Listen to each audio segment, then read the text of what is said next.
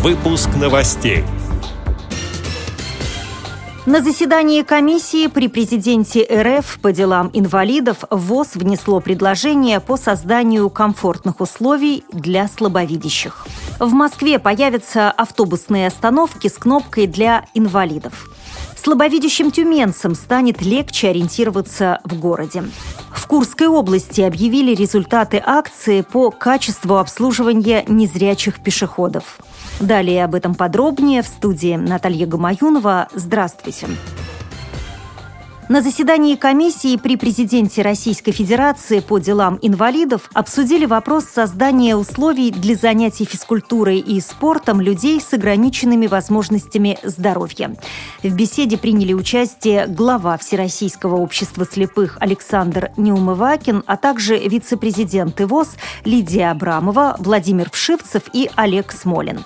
Они, в частности, предложили включить в госпрограмму «Доступная среда» на 2016-2021 годы мероприятия по оснащению спортивных и тренажерных залов, оборудование спортивных площадок, предприятий и учреждений ВОЗ, установить квоту финансирования всероссийских мероприятий для инвалидов не менее 10% от средств, выделяемых из бюджета на физкультурные и спортивные мероприятия, принять меры к оснащению инвентарем и спортивным спортивным оборудованием специальных образовательных коррекционных учреждений для слепых и слабовидящих детей столице появятся остановки общественного транспорта, оснащенные специальной кнопкой для инвалидов, Wi-Fi и музыкальным сопровождением.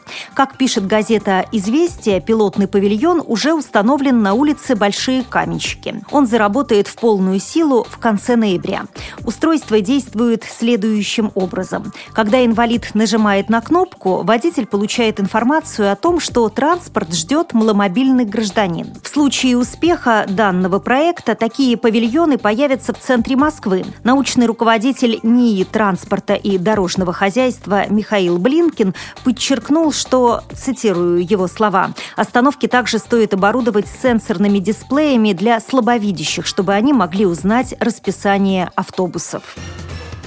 В этом году улицы Тюмени для удобства слепых и слабовидящих людей планируют оборудовать стационарными радиоинформаторами, пишет газета «Ямская Слобода». Проект «Говорящий город» реализует в Центральном административном округе, где проживает большое количество слепых и слабовидящих граждан, а также расположены приоритетные в их жизнедеятельности объекты, такие как поликлиника, аптеки, общежитие для инвалидов по зрению, Тюменская областная организация организация ВОЗ и компьютерный класс. Как считает специалист пресс-службы Департамента социального развития Тюменской области Лариса Спицына, цитирую ее слова, реализация данного проекта существенно облегчит инвалидам по зрению ориентацию на территории города, позволит уверенно и безопасно пользоваться пассажирским транспортом. Конец цитаты.